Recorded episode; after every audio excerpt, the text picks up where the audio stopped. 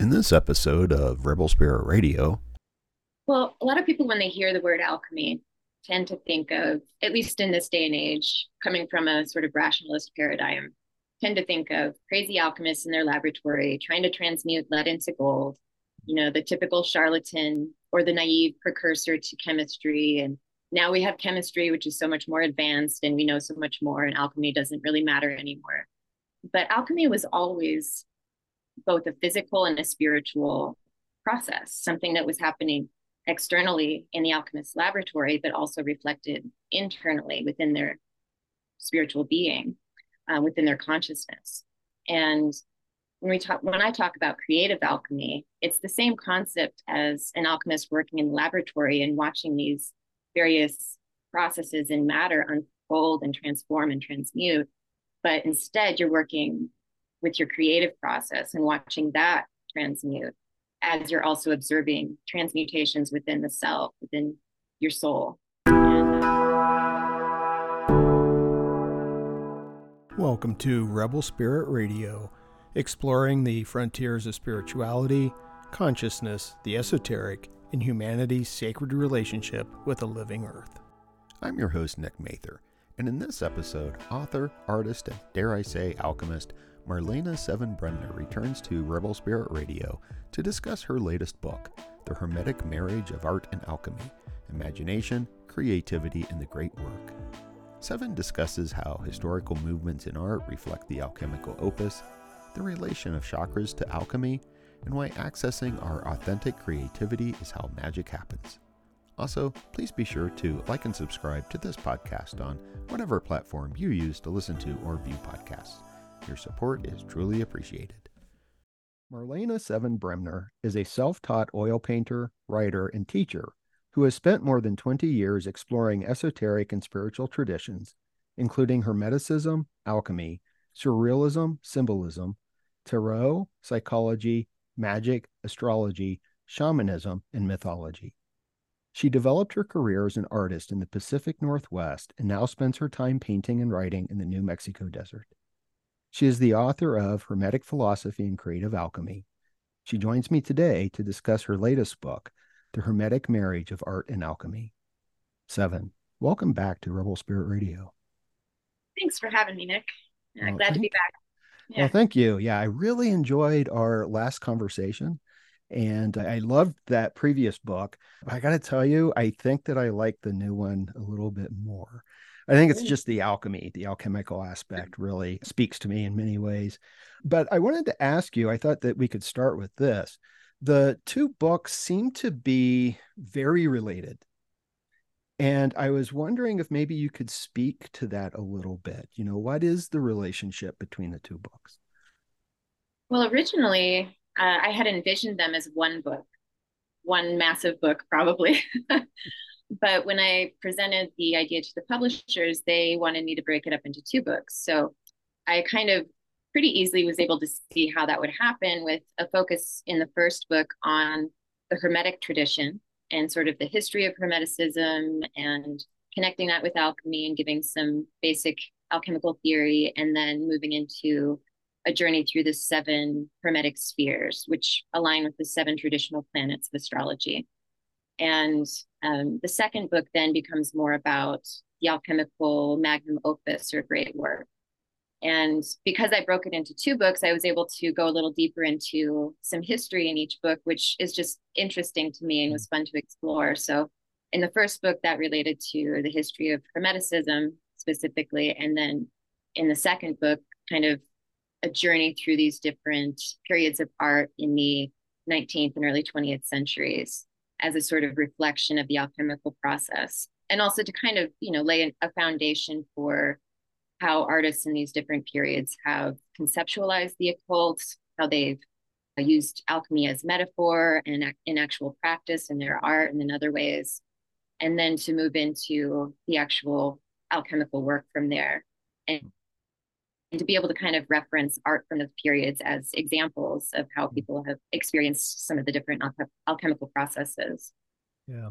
Uh, I've got to say that the two books are a rich education in the Western esoteric tradition. And they're beautifully written and I think very accessible, but they are a nice compendium of Western esoteric thought.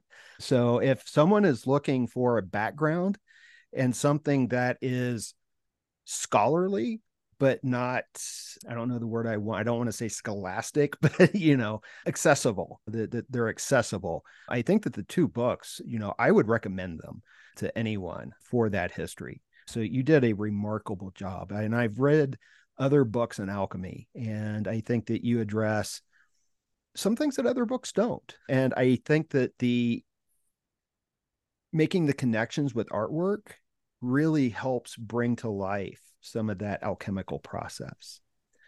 So, since we're talking about the alchemical process, and you had mentioned some of the his, the, the history of art, let's start with creative alchemy. And let me ask you, what is that? What is creative alchemy in this alchemical process? Hmm. Well, a lot of people, when they hear the word alchemy, tend to think of, at least in this day and age, coming from a sort of rationalist paradigm, tend to think of crazy alchemists in their laboratory trying to transmute lead into gold, you know, the typical charlatan or the naive precursor to chemistry. And now we have chemistry, which is so much more advanced and we know so much more, and alchemy doesn't really matter anymore.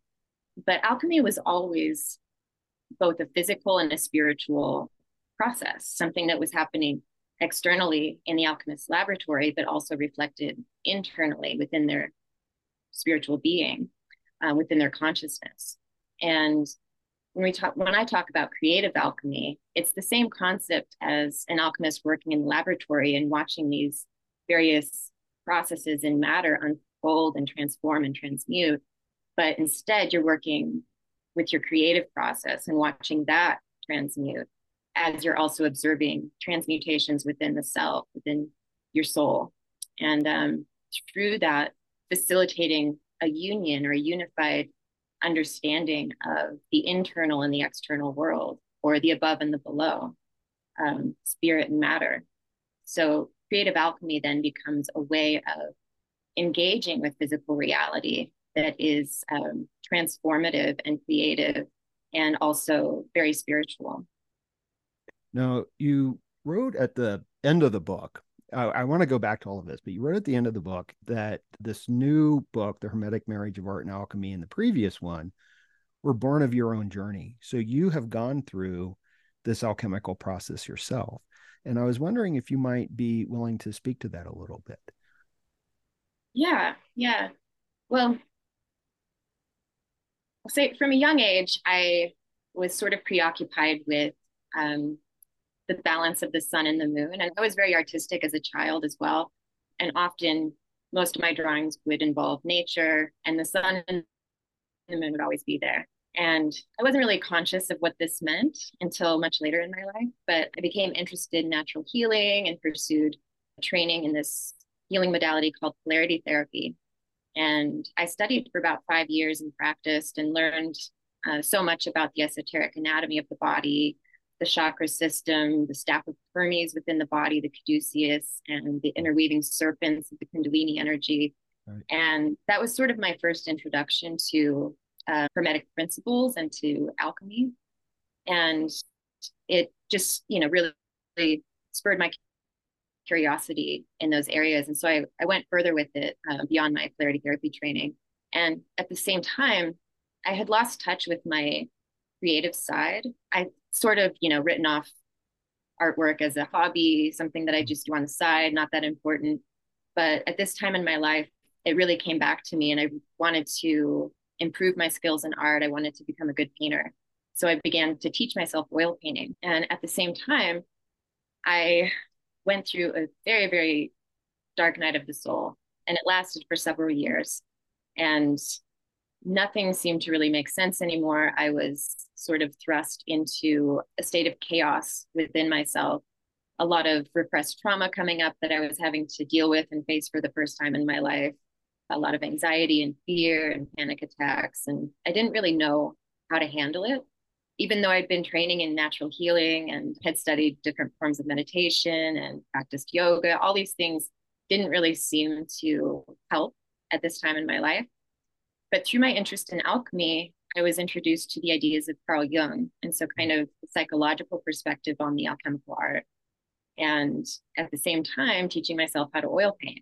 So, what happened was I began to see how I could project these inner contents that I was having such a difficult time with onto the canvas and allow myself to just, you know, kind of cathartically express what was going on within me, no matter how dark it was. And from there, you know, gain information about what was actually happening and how I could integrate it and heal from it. So that was really the birth of the whole process was the Nigredo or the dark night of the soul, the beginning of the alchemical great work in my own life that lasted for a very long time. And the only thing that really seemed to pull me through it was and from there as my art developed and as i began to heal and integrate and you know integrate my shadow side and sort of transform from this i would say naive spiritual perspective that i held beforehand to a more integrated one that allowed for there to be darkness within me you know and to find the way to make that shadow side an ally rather than something that was working against me from there i began to see a much greater transformation begin to unfold. And this is what is considered the albedo or the whitening, the next phase in the process, where the subjective and objective world for me became very, the lines between became very blurred. And I felt a sense of transcendence and oneness with everything around me almost to the point of megalomania you know where you kind of you get in touch with that god essence within yourself and you begin to see not only like the symbolic uh, meanings hidden in just mundane and everyday things and in conversations with people, but also getting a sense for how our own consciousness influences that. And so it was a very liminal time for me, but also a lot of inspiration flooding in. And this is when I began to explore um, surrealist techniques of automatism and mm. really just allowing the rational mind to be put to the side and the unconscious contents to flow out onto the canvas without any sort of filter or control. Hmm. And amazing things happened. I learned so much. And, you know, as I would progress with the painting in that way, I would begin to see defined figures or shapes or forms, faces. And as they became more clear to me, then I would go in and like refine them, bring out the detail and the realism. And I worked with that for a number of years, and I still include that practice in my creative process. That sounds not to interrupt, but that sounds a lot like what Jung did when he had his confrontation with the unconscious and created the Red Book. Because you know the Red Book's got all those fantastic paintings that he did at that time. Mm-hmm. Well, in Jung, in order to reconcile the conflict with these unconscious parts of ourselves when they start to become conscious, uh, he recommended working with mandalas. Mm. And I think symmetry works the same way, at least for me. Hmm. Um, symmetry plays a big part in my art. And so there's that process of automatism of like exploring what's in the unconscious and letting it come out and coming to know it. And then for me, there's the integration. And that tends to take the form of symmetry and these kind of harmonious shapes and patterns, sacred geometry, as a form of integrating those contents and bringing them to a state of wholeness and then mm-hmm. you know also being able to ascertain or distill the essence of a process that i've been going through and then share it with other people that might also be undergoing a similar process right now you know one of the things i wanted to ask is that you know i love this idea of the personal transformation being mirrored in the art and that connection between art and the the transformation of the self. And i wanted to ask because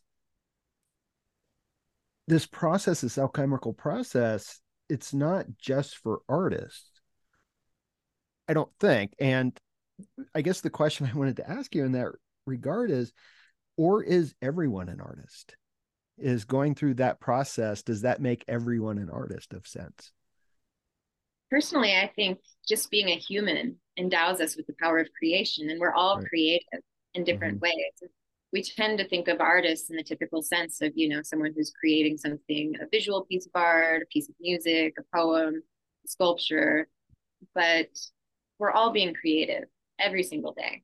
Right. And there's infinite ways that this plays out, you know, from the way that we dress ourselves to the food that we cook to the activities that we engage in and the way that we interact with them. And I think it's really just a matter of being conscious of that creative capacity and applying it in the way that makes sense for you, whether that's with some sort of visual or musical art, or if it's just in your business or raising your child, whatever it is for you. Maybe it's in hmm. your garden, you know. Yeah. We all have something. Yeah. Yeah. When I I was thinking back to when I was writing my dissertation because that also seems to be that sort of alchemical process oh, yeah. and it is transformative. And I spent a lot of time in the dark night of the soul. I just I'll just share this with you. I was before we spoke, I was eating some uh, yogurt and fruit and just kind of mindlessly looking at Facebook and you know, sometimes they pop up the memories that you want to share. Mm-hmm. And the memory was me posting that I was starting to write my dissertation. This was like back in 2015. I'm like, I think I can do a page a day. So a year from now, I'll be done. And my mm. first thought was, oh my goodness, how naive I was. yeah, a page a day is ambitious, actually. oh, yeah. I finally graduated, I think, in 2019. So it took a good three and a half years or so. And it was definitely a dark night of the soul. I can tell you that. Um, but I, I really like this idea of everyone, you know, our life is art in a sense. And it reminds me of, I think it was Neville, Gar- Neville Goddard who talked about humans being created in the image of God. What that means is, you know, God is creator, that we are creators, which seems to be what you were just saying. And the other aspect to all of this, I think, what and what's kind of key is the imagination. And you talk about the imagination and you wrote that it's a divine faculty and the greatest gift of our human existence. So I was wondering if you could speak a little bit about the imagination and the importance of the imagination in this work. Yeah, well, I mean, artists, of course, understand the importance of the imagination. Um, but it tends to have a sort of stigma of being unreal. You know, it's just your imagination. You're just imagining things. That's just a fantasy, you know, and it does have that aspect, the fantastical and kind of escapist aspect, you know, or what we think of as like magical thinking in a negative sense, hmm. um, not being grounded, you know, in, in actual reality, in fact. And so with the Enlightenment, this kind of got really solidified as, you know, the subjective world, the imaginary imaginary world, dreams, all of that happening on the inner world is really not that significant. And what we're interested in is fact and the scientific method and um, what's objective and verifiable, you know. But this reclamation of the imagination I see is really pivotal um, because really, like even scientific breakthroughs and innovations, they all kind of begin in the imaginal world, which is the term that I refer to in the book, The Imaginal World, Henry Corbin came up with that word to kind of counter our preconceptions of the word imaginary. Mm-hmm. So we can think of this as an actual place with real, valid information that we all partake in all of the time. And the way that I like to think about imagination is it's a faculty that we can refine and develop and perfect both in a creative sense as artists or creators, but as also in the creation and transmutation of our own experience of reality. You know, and that's where Neville Goddard comes in with the imagination as a way to manifest things, manifest our desires, and to change our experience. And so there's many different ways to think about the imagination, both in the generation of ideas, allowing that free flow of imaginative you know association and stuff to occur so that we can reach into that unconscious part of ourselves and make sense of it and turn it into something beautiful. But also to consciously engage with the imagination in a way that we are uh, facilitating real change in our lives. And you know in a sense when we recite affirmations or something like that that's one way of kind of infusing our imaginal world uh, with our intention. Yeah. so yeah. Okay yeah, I like this idea of reclaiming our imaginations because I have, and I may have even said this to you in the previous interview. I don't recall. I apologize, but I know I've said it before on the podcast. Is that I have often felt like my imagination has been colonized, that it's not necessary, you know, what what goes on is not necessarily mine. And I think that that's something that ha- that's very it's instilled in us at a young age just because of the culture we live in. And if i understand correctly part of this creative alchemical process is to deconstruct a lot of that.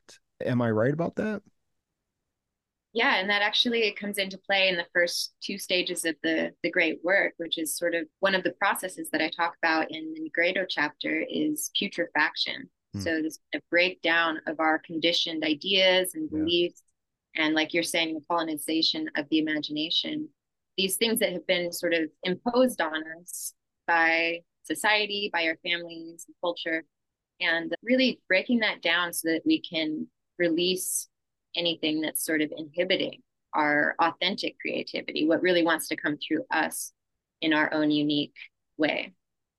Mm-hmm. And in the second phase of the opus, uh, one of the processes I talk about is dissolution.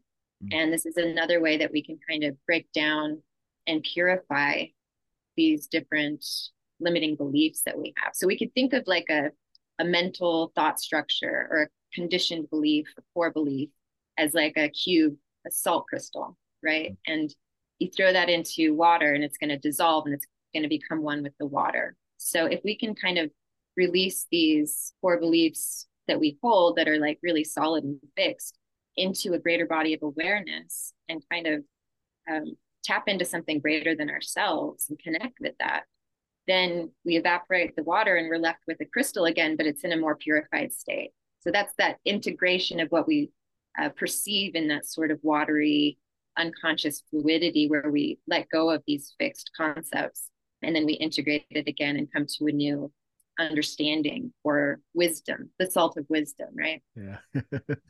yeah, but isn't it scary because we have these ideas and you know these mental constructs that uh, you mentioned we're conditioned and yeah. you know you, you you you wrote that you know all of this has to die and that's kind of like this ego death. It's this death of this of everything that you thought you were. Oh yeah. It can be terrifying. I mean that's why it's called the dark night of the soul right? Yeah. That confrontation and also you know just letting go of something that has kind of defined us right. and the ego death can be absolutely terrifying and leave us feeling like a shell of ourselves you know kind yeah. of there's a great alchemical engraving i think it's in the book um, of an alchemist like huddled in a sort of dry valley you know and mm. his spirit and his soul have been separated from him and he's just you know got his arms crossed over his chest and yeah.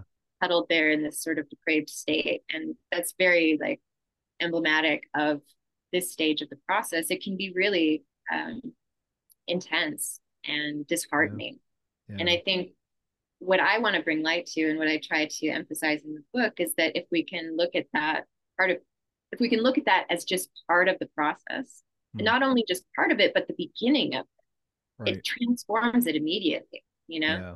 Yeah. if we just have a context for it and don't become so identified with that um, sense of loss and right. death and isolation.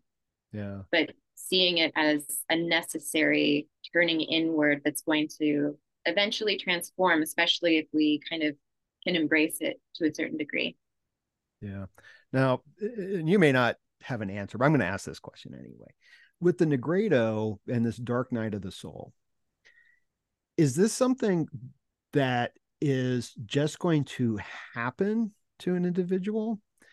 Or is it something that we because i don't know how many people would consciously say yes i'm going to go into the dark night of the soul now yeah i think it's different for different people you yeah. know some people are just melancholic by nature very right. saturnian by nature hmm. um, and so they may just have this kind of general nigredo experience throughout their life and maybe sometimes they come out of it and then they go back into it or you know with depression people go in and out of it but I think a lot of times it's catalyzed by a loss, a big change in our life, either the Yeah. loss of a one or someone important to us, loss of a job, divorce, you know, Mm. these kind of big changes that happen where there's a little death that we kind of have to endure or an actual death Right. um, that we have to grieve and um, process.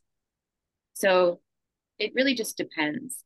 And, you know, for me, with my Dark Night of the Soul, it sort of was a combination of both Okay. because I sensed that there was something inside of me that needed to be broken open.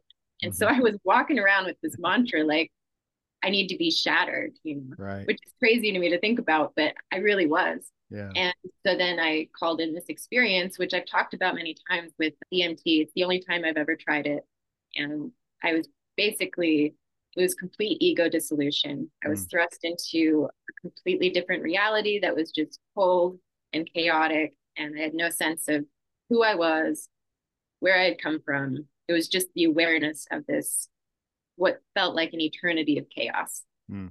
And it really did shatter me. It was Right. such a like disruption to my understanding of what reality was. And it was so real that the panic and the fear came in because I felt suddenly that this reality, consensus reality that's so comforting, you know, or or not, could just be ripped away from me at any moment.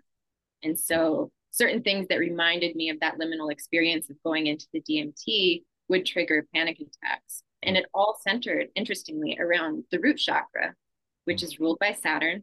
I talk about this in the book. It's ruled by Saturn and it relates to the earth element.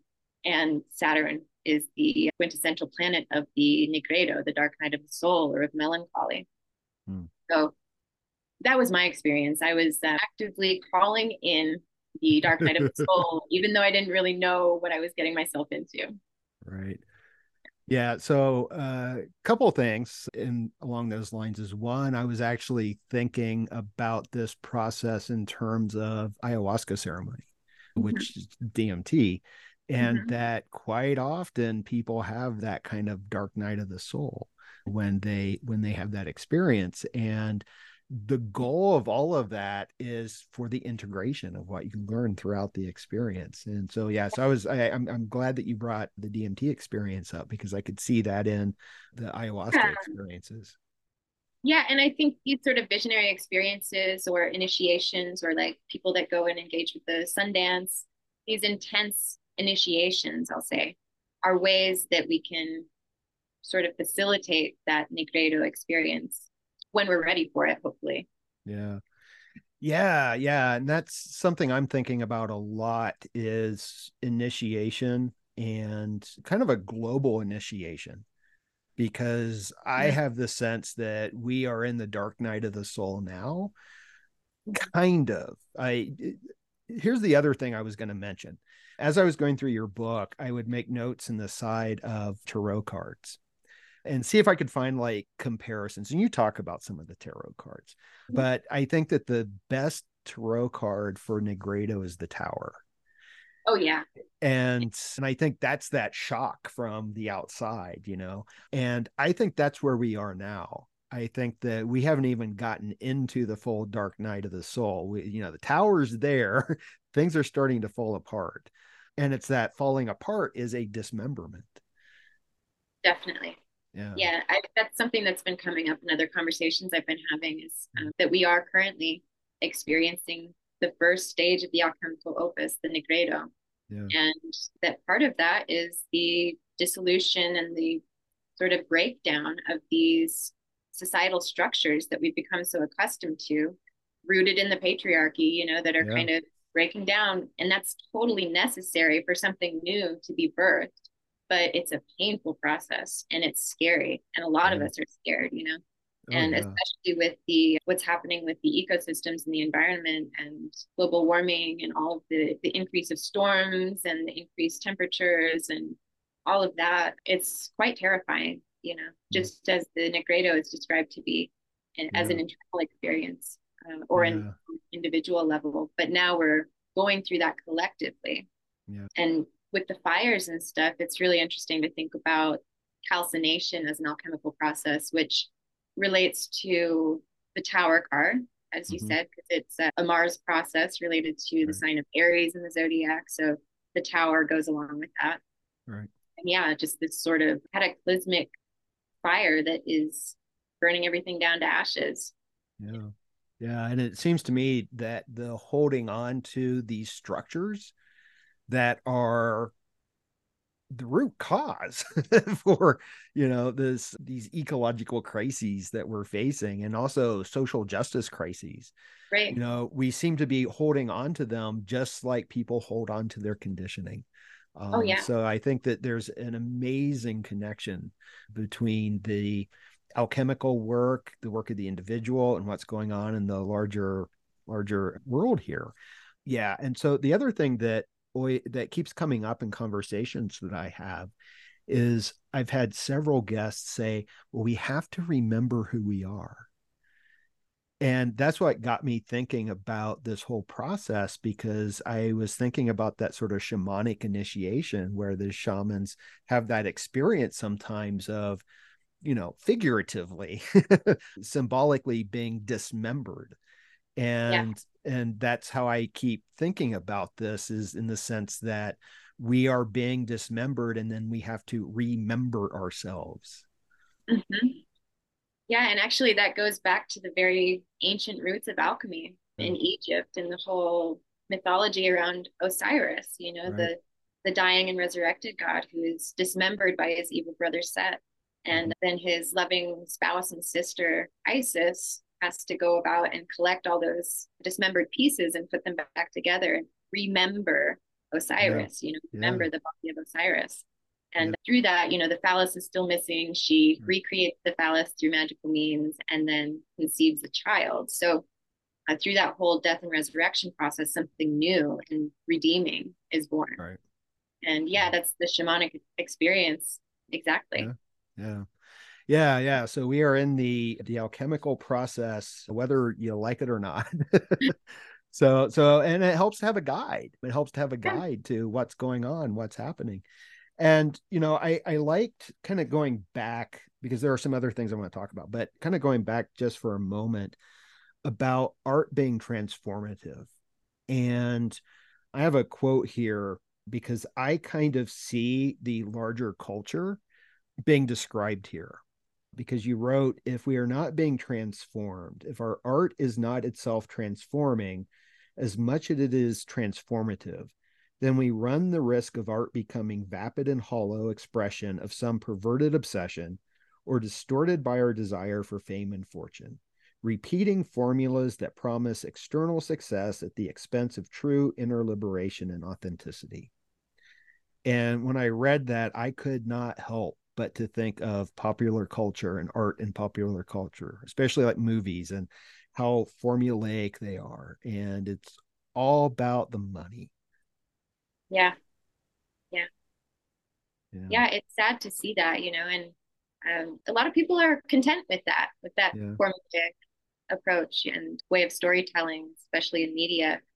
But also, I think about social media in general and mm. just mm. the shortening of attention spans and yeah um, you know we have no patience to really take anything in anymore we just we see an image like scroll past you know like yeah. it's yeah. really um, sad the way that that's affecting us and limiting our ability to observe and yeah. be with art you know right. and also with covid and kind of the isolation and everybody staying home kind of you know turning away from interactions with other people, interactions with art, and having yeah. art shows and stuff like that to go to and mm. interact with. That's all been, I think, pretty detrimental. But we can all, in our own ways, kind of work against that, you know, yeah, by yeah. taking more time with things, taking more time in our observations, being more thoughtful in how we take in media, more discerning in what we take in. And then in our creative process, yeah, not falling into the trap of materialism and the fear that is driven into us that if we're not like constantly producing art and you know sticking to a brand and all of that um, right. that we're going to fail you know because i think when we really access our authentic creativity and we let that be the driving force of our of our art and our business as an artist or as a creator of any kind really that's where the magic happens and that's yeah. where the universe really comes to meet us and uh, help us realize our dreams. Yeah. Yeah. The, you know, the person that came to mind when you were discussing that in the book was David Lynch. That, you know, I know that his process is he meditates, he's all about transcendental meditation, and he lets the imagery come to him and he won't do anything unless it is an authentic arising from his unconscious, from his creativity. The one time he went off of that was when he made Dune, which everyone's like, yeah, that's the worst thing he's done. But ever since then, he's like, no, I'm always going to be authentic and true to myself. Yeah. Um, yeah. And there's no one else quite like him in the in the world of film and art. So, and I definitely see the value of that. Let's talk about art a little bit more because you do begin the book by discussing some i guess movements within art. You begin with romanticism and then i think it's the symbolist symbolism dada and then you end with surrealism speaking of david lynch. And it occurred to me when i was reading them that in a way those movements seem to the history of it seem to also mirror this creative alchemical process. Is that true? Am I seeing things or am I on the right path there? Yeah, totally, totally. I kind of because I went through four movements, which mm-hmm. was a choice. You know, I, I right. could have expanded beyond that. I could have looked at medieval art or Renaissance art, but I, I really wanted to look at these specific periods because I think they do mirror that alchemical opus in a way. Beginning with Romanticism, which was kind of a reactionary movement to the Enlightenment era values that relegated these subjective realms to insignificance, you know? And so it was a reassertion of the primacy of the individual and the subjective world of feelings and imagination and dreams. Um, and also with the connection with nature and with the feminine. Hmm. So, in a sense, that enlightenment shift could be seen as a sort of nigredo or a dying of the imagination because you know we wanted to leave behind these sort of naive superstitious ways of relating to reality to reach something less dogmatic you know and yeah what yeah. is it? The the the sleep of reason breeds monsters or something like that? Exactly yeah. Yeah. So romanticism i guess sort of relates to that first stage of the process of like breaking that down and getting in touch with something more authentic and true to like what's actually happening inside the individual. Mm. And then from there, you know, symbolism developed later in the 19th century and shares a lot of similarities with Romanticism, an interest in uh, Eastern, more exotic ideas, Gothic architecture, alchemy, magic, things of the past, you know, this sort of romantic idea of things of the past and bringing that into the art that they were creating. But the symbolists really went pretty deep into that dark world of the unconscious, I think, um, which is reflective of that second stage of the alchemical opus, which is very watery, very lunar, getting in touch with the feminine, what's hidden, what's underneath the surface, kind of losing yourself in this sort of escape into the imaginal world. And for the symbolists, that was enough. You know, they just wanted to escape into that imaginal world, create art from it. But, you know, they really went into that, especially with the the end of the 19th century and the decadence and a lot of intoxication and yeah. But then, you know, with the 20th century came Dada and Surrealism. And so there was uh, another sort of shift where um, people wanted art to say something, you know, to like make a statement, and that it wasn't enough to just escape into this sort of intoxicated reality. And with Dada, it was a complete negation of art, kind of a breakdown of everything that we think about art to reformulate it. And so, like a kind of destructive principle. And mm. you get to the third stage of the opus, there's a few different things that happen. It's a transition to the final stage, but there can also be another sort of mini Nigredo within that mm. third stage, another mm. sort of death. And I, I see Dada like that, you know, that was a necessary breakdown of concepts and ideas around art that needed to happen. And so they were very focused on creating things by chance and spontaneity and not needing to make sense. You know, their mm. um, poetry without words, like just these sort of vocalizations, these sound incantations that they related to alchemy and magic. And surrealism was birthed within the Dada movement. It was very connected to it, but it became its own thing because the surrealists then sort of align with the final stage of the opus, which is the integration, like the mm-hmm. complete integration of the opposites. And they were really interested in alchemy, really interested in psychology as well as, you know, Freud's ideas were taking hold and the union of the subjective and objective, the union of the conscious and the unconscious, and using techniques to, like automatism, automatic writing, automatic drawing, to access the unconscious and allow it to flow freely. And so, hence, we get that very, you know, iconic surrealist art, which is so interesting and not like you would think of classical art, you know? Hmm. So, in that sense, the surrealists were very much in alignment with that final stage of union. And they even used a lot of alchemical metaphors, and a lot of them were writing about alchemy. Like Andre Breton writes about alchemy quite a bit, Max Ernst as well. And yeah, but for them, it was that union, that place of union was something that was inherent in reality. And it was just a matter of getting back to it. Not something new that was being created, but more of like stripping away every all the falsity to get back to that place of unity. Yeah. Yeah, you know, surrealism has always been sort of my favorite art form. and, I don't know exactly why. And maybe it is because it is that dream in reality merger yeah, and uh, and i think that's one of the reasons that i love your artwork so much because uh, i would say that your art is surrealist um, and very alchemical um, in there and i just i just love surrealism um, so i wanted to ask you about you've mentioned this a couple of times and it's come up a little bit here as well nature and the feminine and i was curious if you could uh, speak a little bit about the role of the feminine in this alchemical process. Well, the feminine we can relate to sort of the receptive side of our being. So we all have a masculine and feminine side of our being, you know, and how we identify doesn't really matter so much. We all have these two parts um, in various proportions. And the feminine just tends to relate more to the receptive, passive, less active side of our being, also to the unconscious or what's hidden, the lunar side. In alchemy, it's luna and sol. So the solar side relating to the sun and to the active aspect of our consciousness, the rational part of our being. And these two work in harmony together, ideally.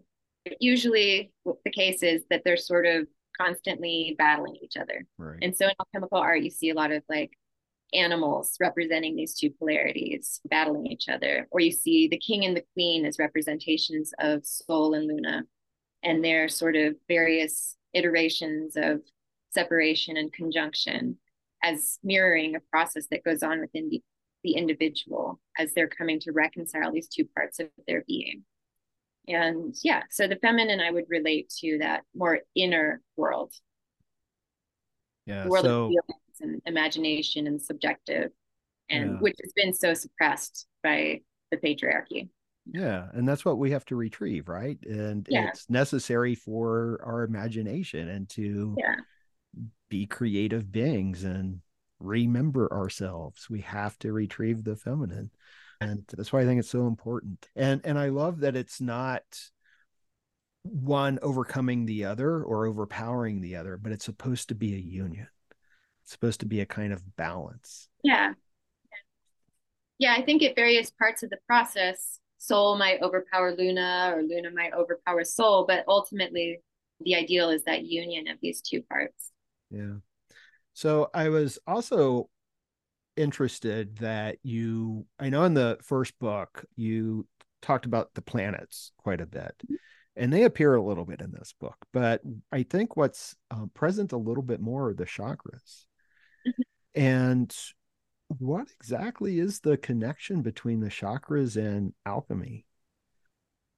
Well, in the first book, I talk about Hermeticism, and a big part of the Hermetic path is this sort of Neoplatonic idea of the seven spheres of the planets, these seven nested spheres that we all are sort of born into. And as we incarnate into physical reality. We pass through these spheres and we take on different energies of these spheres.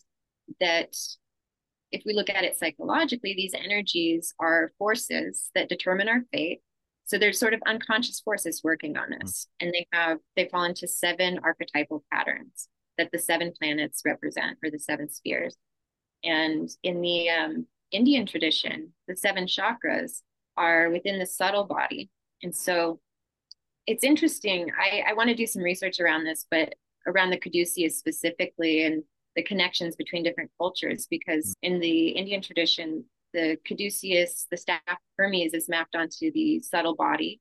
And where the two serpents of the staff of Hermes intertwine, that's where the chakras are located, these seven hmm. points along the spinal column and leading up to the crown chakra at the top of the head.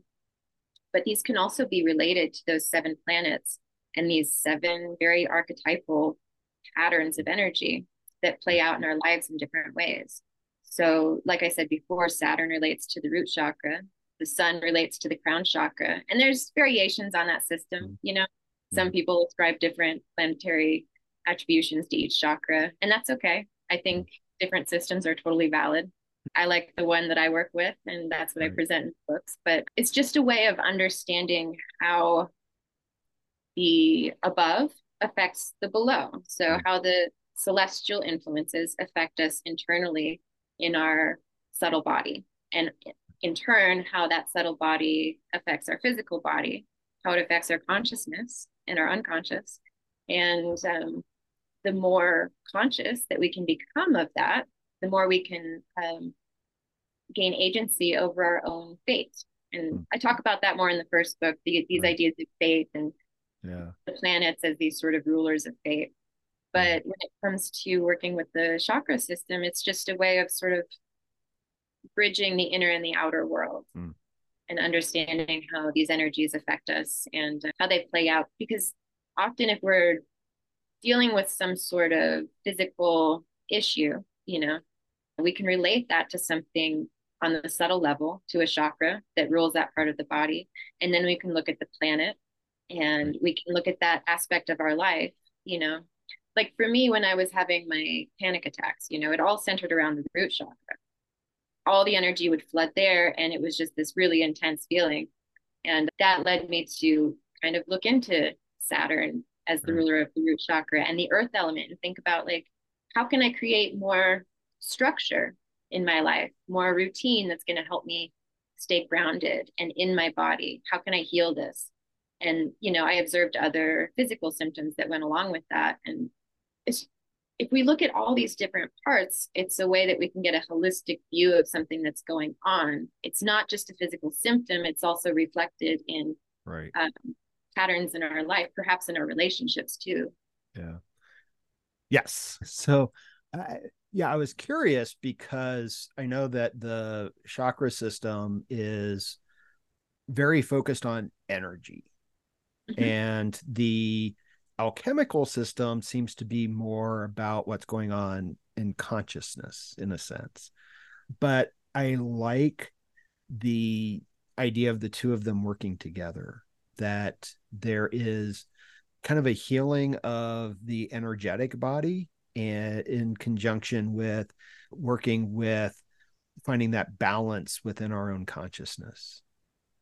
Yeah, well, it all goes together, right? Because yeah. Those two serpents, Ida and Pingala in the in Indian tradition, um, represent the feminine and the masculine, or the passive and receptive side of our being. And as that Kundalini energy rises and comes to union uh, in the third eye and at the crown, um, the energy is harmonized within our being. All the chakras are sort of aligned in this vertical alignment. The mm. two sides of our being come to balance and there's that enlightening effect of that that kiss of the serpents in the third eye. Yeah. and it's mirrored in the psychological process as well. So it's i don't really see that much of a distinction between right. the psychological the energetic okay. the physical it all comes together you know? Yeah yeah. Well it has to be holistic i think in order for yeah. it to have the power that it needs to have to heal us yeah, yeah. So yeah. So thank you for that because I I I'll be honest. Uh, you you have a lot of correspondence charts in the books, mm-hmm. which I think are an incredible resource that people can use for ritual and whatnot. In the chakra, and I'm still kind of learning about the chakras. I had I had some physical issues about a year ago, and it was clearly energetic as well Mm-hmm. and I had gone to like a acupuncturist and he didn't speak very much English, but he was like, Your energy, oh, I'm like, Yes, that's right.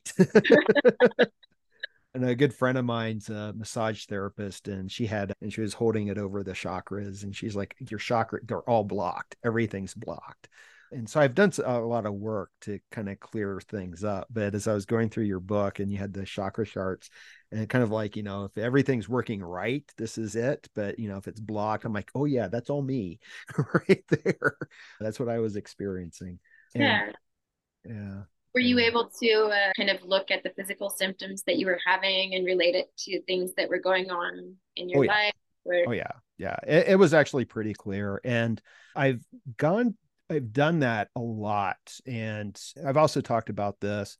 What really made the connection for me uh, it was about eight years ago um, when I was writing that I was going to finish my dissertation. Uh, my parents uh, both passed away that year. And my dad had, he'd been sick for a while and he kept having like congestive heart failure. And what they wanted to do was a surgery um, uh, they wanted to remove his pericardium, the sac that his heart sits in, because they said it had calcified and that wasn't allowing the heart to beat properly. And they said, well, if we get rid of that sac, it'll beat properly, you'll be fine. Now, my dad was career Army and he served, I think, two tours in Vietnam, never spoke about it. So I am convinced that my father had a lot of trauma from that. And I think it manifested in his heart. And I mention all of this because my brother, at the exact same time, got sick. And he ended up several months later having the same surgery that my dad had. He had the pericardectomy. And I remember because he spent a month in the hospital and they were trying to figure out what in the world's going on. And my brother without getting into all the personal history, my brother was around my parents far more than I was, and they lived in the same city. They were just, you know, down the road from each other. So they were much more present. And I remember talking to my sister in law when he was going through all these tests, and I'm like, I think it's not, you know, I didn't like the word psychosomatic, but it was like there's, you know, because it's not all in his head, but there's a connection going on and I started thinking about that. That's when I really started thinking about the connection between the energy and our emotions and how it manifests in our body. Um, and when I did my first ayahuasca ceremony, I did it because I wanted to work on the energy, and it was all focused on my heart. Everything was focused on the heart. And so I didn't have the same experience, fortunately, as my brother did. But I recognized that there was this connection between the three men and the family and the inability to express something in the heart. So, yeah, so that's my answer to that. yeah, that's so interesting and poetic too, the way the body expresses things, right? The hardening of the heart. Yeah. Yeah, exactly. And oh. the image I had was a um a cactus. Mm it was a cactus covered with the the spines and i realized that that was my heart that all the um, uh, disappointments and the losses and the heartaches i had protected it. And that what i need to do is start pulling out all of those spines so that my heart can be open and free and the energy can flow. Exactly. Yeah yeah, yeah. and you know in the process i think when we do that kind of work we can honor that part of us that felt the need for that yeah. protection, you know. Yeah, yeah. And hold yeah. that close to, you know. Yeah. But, but it's difficult, isn't it? I mean, to start thinking like this and to start catching these things because that's so much a part of the work, right? Yeah, I mean, it can take a long time to kind of break down our conditioned way of seeing reality and the yeah. separation that we tend to view things with like oh that's my body that's right. my emotional experience that's my you know external life that's my career we tend to kind of compartmentalize everything right. rather than looking at the whole but that's not really how things work there's always a sort of synergy between the inner and the outer and mm. whether we're conscious of it or not yeah. But the more consciousness we bring to it, the more we can make those connections and facilitate healing. And yeah, I think there's something too in the story that you just told about um, generational trauma. It's really up to us always in our own life to heal that instead yeah. of carrying it forward or letting yeah. it through our own unflowering or flowering and progression and yeah, spiritual sense, you know. Yeah. Yeah. It's difficult to do that. And that's the other thing I've been thinking a lot about lately is ancestral traumas in the sense of, eh, you know, we get them from just being raised in a family, but there's also a genetic component sometimes to these things. Yeah. You know, it, we all have healing to do. we all have massive, massive healing to do. And so you go through this alchemical process and then you're done you're enlightened. Yep. Is, is that the way it works? yep. It's all good now. no, really, I see it as a cyclical mm. process. And this is even talked about in the alchemical the final stage. You've got the philosopher's stone. It's impervious to fire. You've perfected it. It still goes through another level of refinement. And that mm. entails mm. going through the whole process again but mm. in a more consolidated, faster way. So the way I see it is like the Nigredo still comes up for me. It came up for me when I finished the books, both of them, you know, because I finished I finished them at different times. And each time it was like a loss because this project that I had been putting all of my heart and soul into that had sort of defined my life every single day working on the books in some regard was suddenly no longer necessary. It was done out of my hands. I couldn't do anything anymore.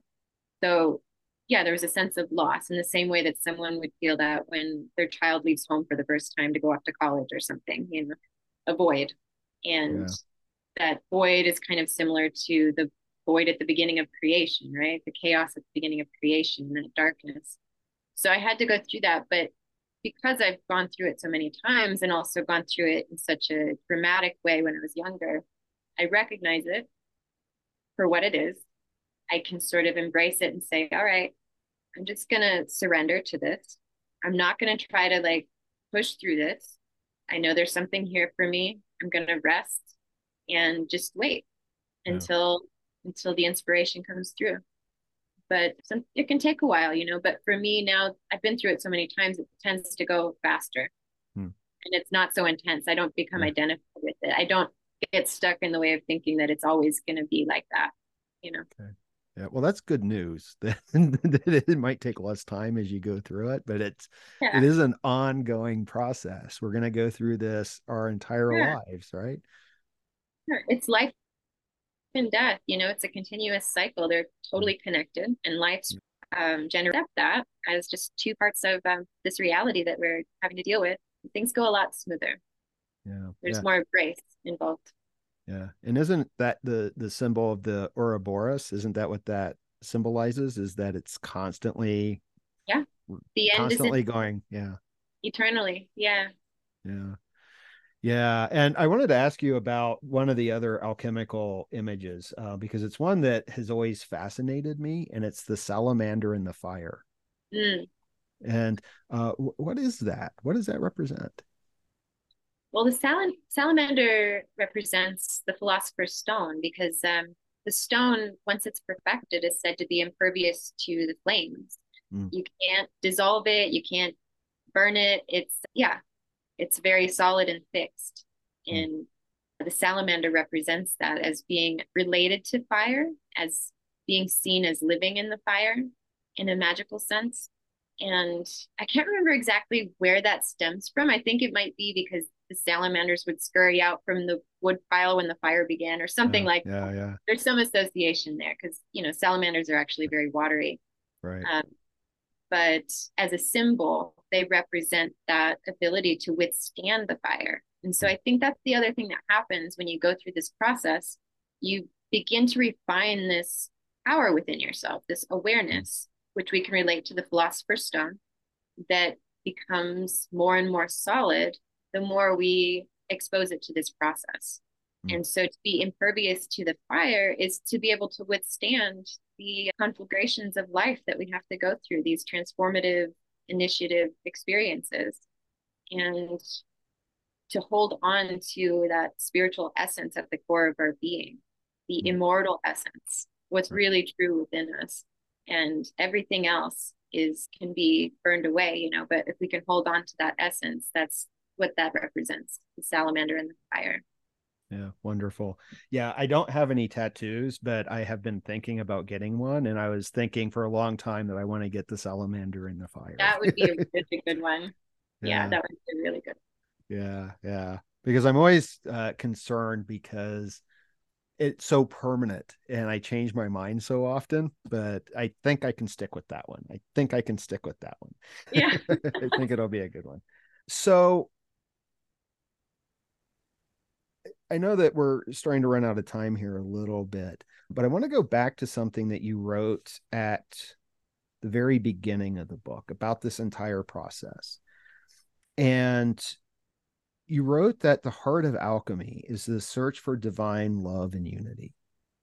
And I get the unity because we talked about that with the balance between the masculine and the feminine, the conscious and the unconscious.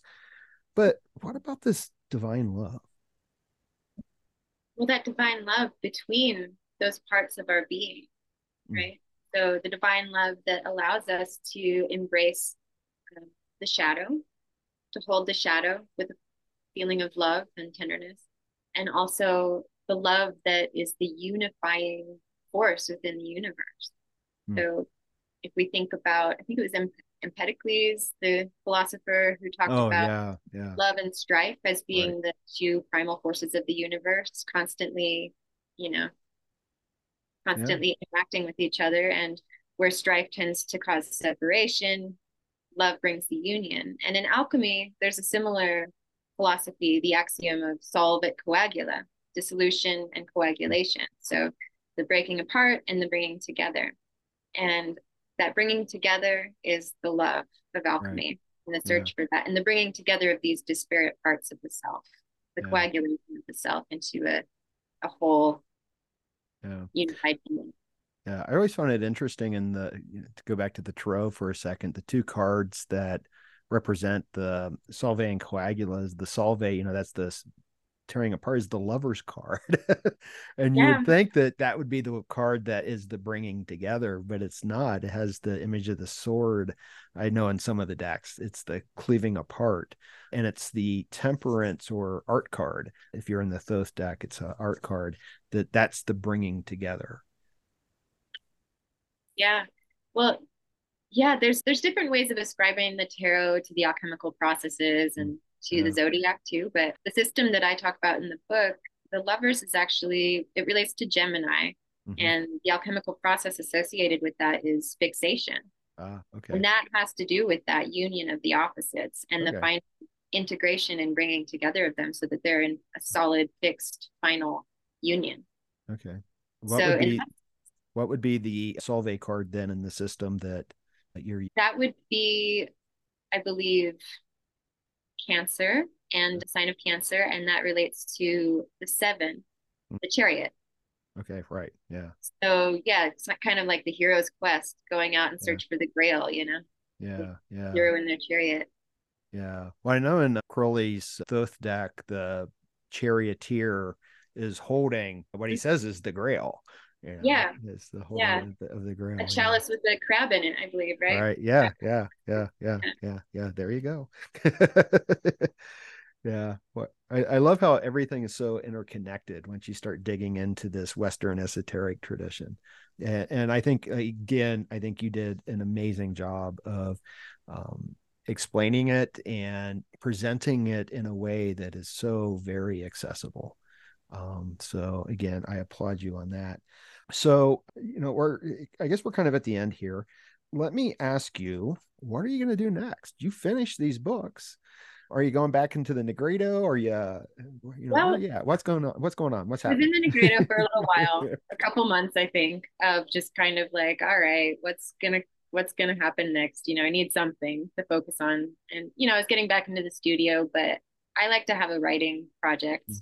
along with the painting that I do. Uh, it's just part of my process to be able to integrate things intellectually and make sense of them in a sort of structured way through writing. Whereas the painting is much more of a soulful kind of expression. So I have been really inspired by the 36 astrological decans mm. of the zodiac. So it's, you know, each zodiac is um, broken down into 10 degree segments. So there's three in each zodiac sign, and they've all been ascribed with different planetary rulers. So you, it's kind of like a, a different lens of looking at the zodiac. And these decans have been used in magical systems for centuries. And there's many different descriptions of magical images that are associated with the decans. And there's also different systems of planetary rulership and different written descriptions. So what i'm doing is kind of a year of research on the decans. And for each decan as it approaches i write a post on my patreon going into all the research that i've done describing the different ways of envisioning the decan working with the decan relating it to the tarot. And because some of the like the rider waite deck a lot of those images are very much based in these decanic at least for the minor arcana right. based in these decanic images. So yeah i'm writing a post offering a few suggestions for how to work with it as it passes as the sun passes through it. And then yeah we'll see how the project develops but i could see it leading to a book i think i'd like to spend another year making art for each of the decans mm-hmm and we'll see. But that's kind of what I'm doing right now. And people can join me on Patreon for a dollar a month if they want to mm-hmm. read the posts. All right. And what's your uh, the Patreon website? It's patreon.com forward slash seven art, all spelled out. Seven art. Okay. Mm-hmm. And you also have a personal website, correct? I do. Yeah. And that's yeah. just marlenesevenbremner.com. All right. And you can see all of my art in my gallery there's links to the books and where different places you can purchase the books and also lots of prints for sale most of my paintings are available as a print so yeah wonderful yeah wonderful yeah i uh, i look forward to whatever you do with the uh decans um uh, i'm a little bit familiar with them um, but I would love to know what your take is on them. Um, I think that would be fascinating. Um, so, um, yeah, it's a fascinating subject. I'm having a lot of fun. Yeah, yeah. I uh, it's in the the Picatrix, right? Isn't that one of mm-hmm. the sources? That's one of the sources. Yeah. Yeah. Yeah. Yeah, yeah there's a couple Hermetic sources, some Arabic sources. There's a whole Indian system of decanic yeah. descriptions. Right, right. Yeah. Yeah, yeah, fascinating, fascinating. And I know that there's a decan walk that you can take with the tarot where you kind of focus on the card for the decan. Um, yeah which I should probably do at some point. That would be interesting. All right. Well, Seven, thank you so much. Um, I really appreciate your time and thoroughly enjoyed the conversation again. And yeah. one final time, appreciate your work and highly recommend it to everybody. Thank you so much, Nick. It was really lovely to talk to you again. And I just appreciate being back on the show and your kind words about my work and the books. And yeah, thanks for the opportunity. And that's a wrap on episode 103 of Rebel Spirit Radio. Thank you so much for listening or watching if you're part of my YouTube audience. For anyone who would like to support my work here on Rebel Spirit Radio, and please support my work, uh, please consider joining my Patreon. Some of the perks for patrons include early access to videos, shout outs to members, a members only Facebook page, access to the Rebel Spirit Radio Discord server and a monthly book club where we explore books discussed on the podcast, spiritual and philosophical classics, and books related to the cocktail apocalypse. I mean, remember, I am a professor of religious studies and philosophy, so consider the book club an ongoing classroom where you can go as deep as you want with me and other rebel spirits. Patreon has also started a free uh, membership tier, so I'll be posting quite a bit of material on the Patreon site that is available to everyone. So please take a moment to sign up. Uh, you can find the link for the Patreon in the show notes or video description. And of course, if you would prefer to make a one time donation, uh, you can still do so via PayPal. I still have a lot of big plans for the podcast and the YouTube channel.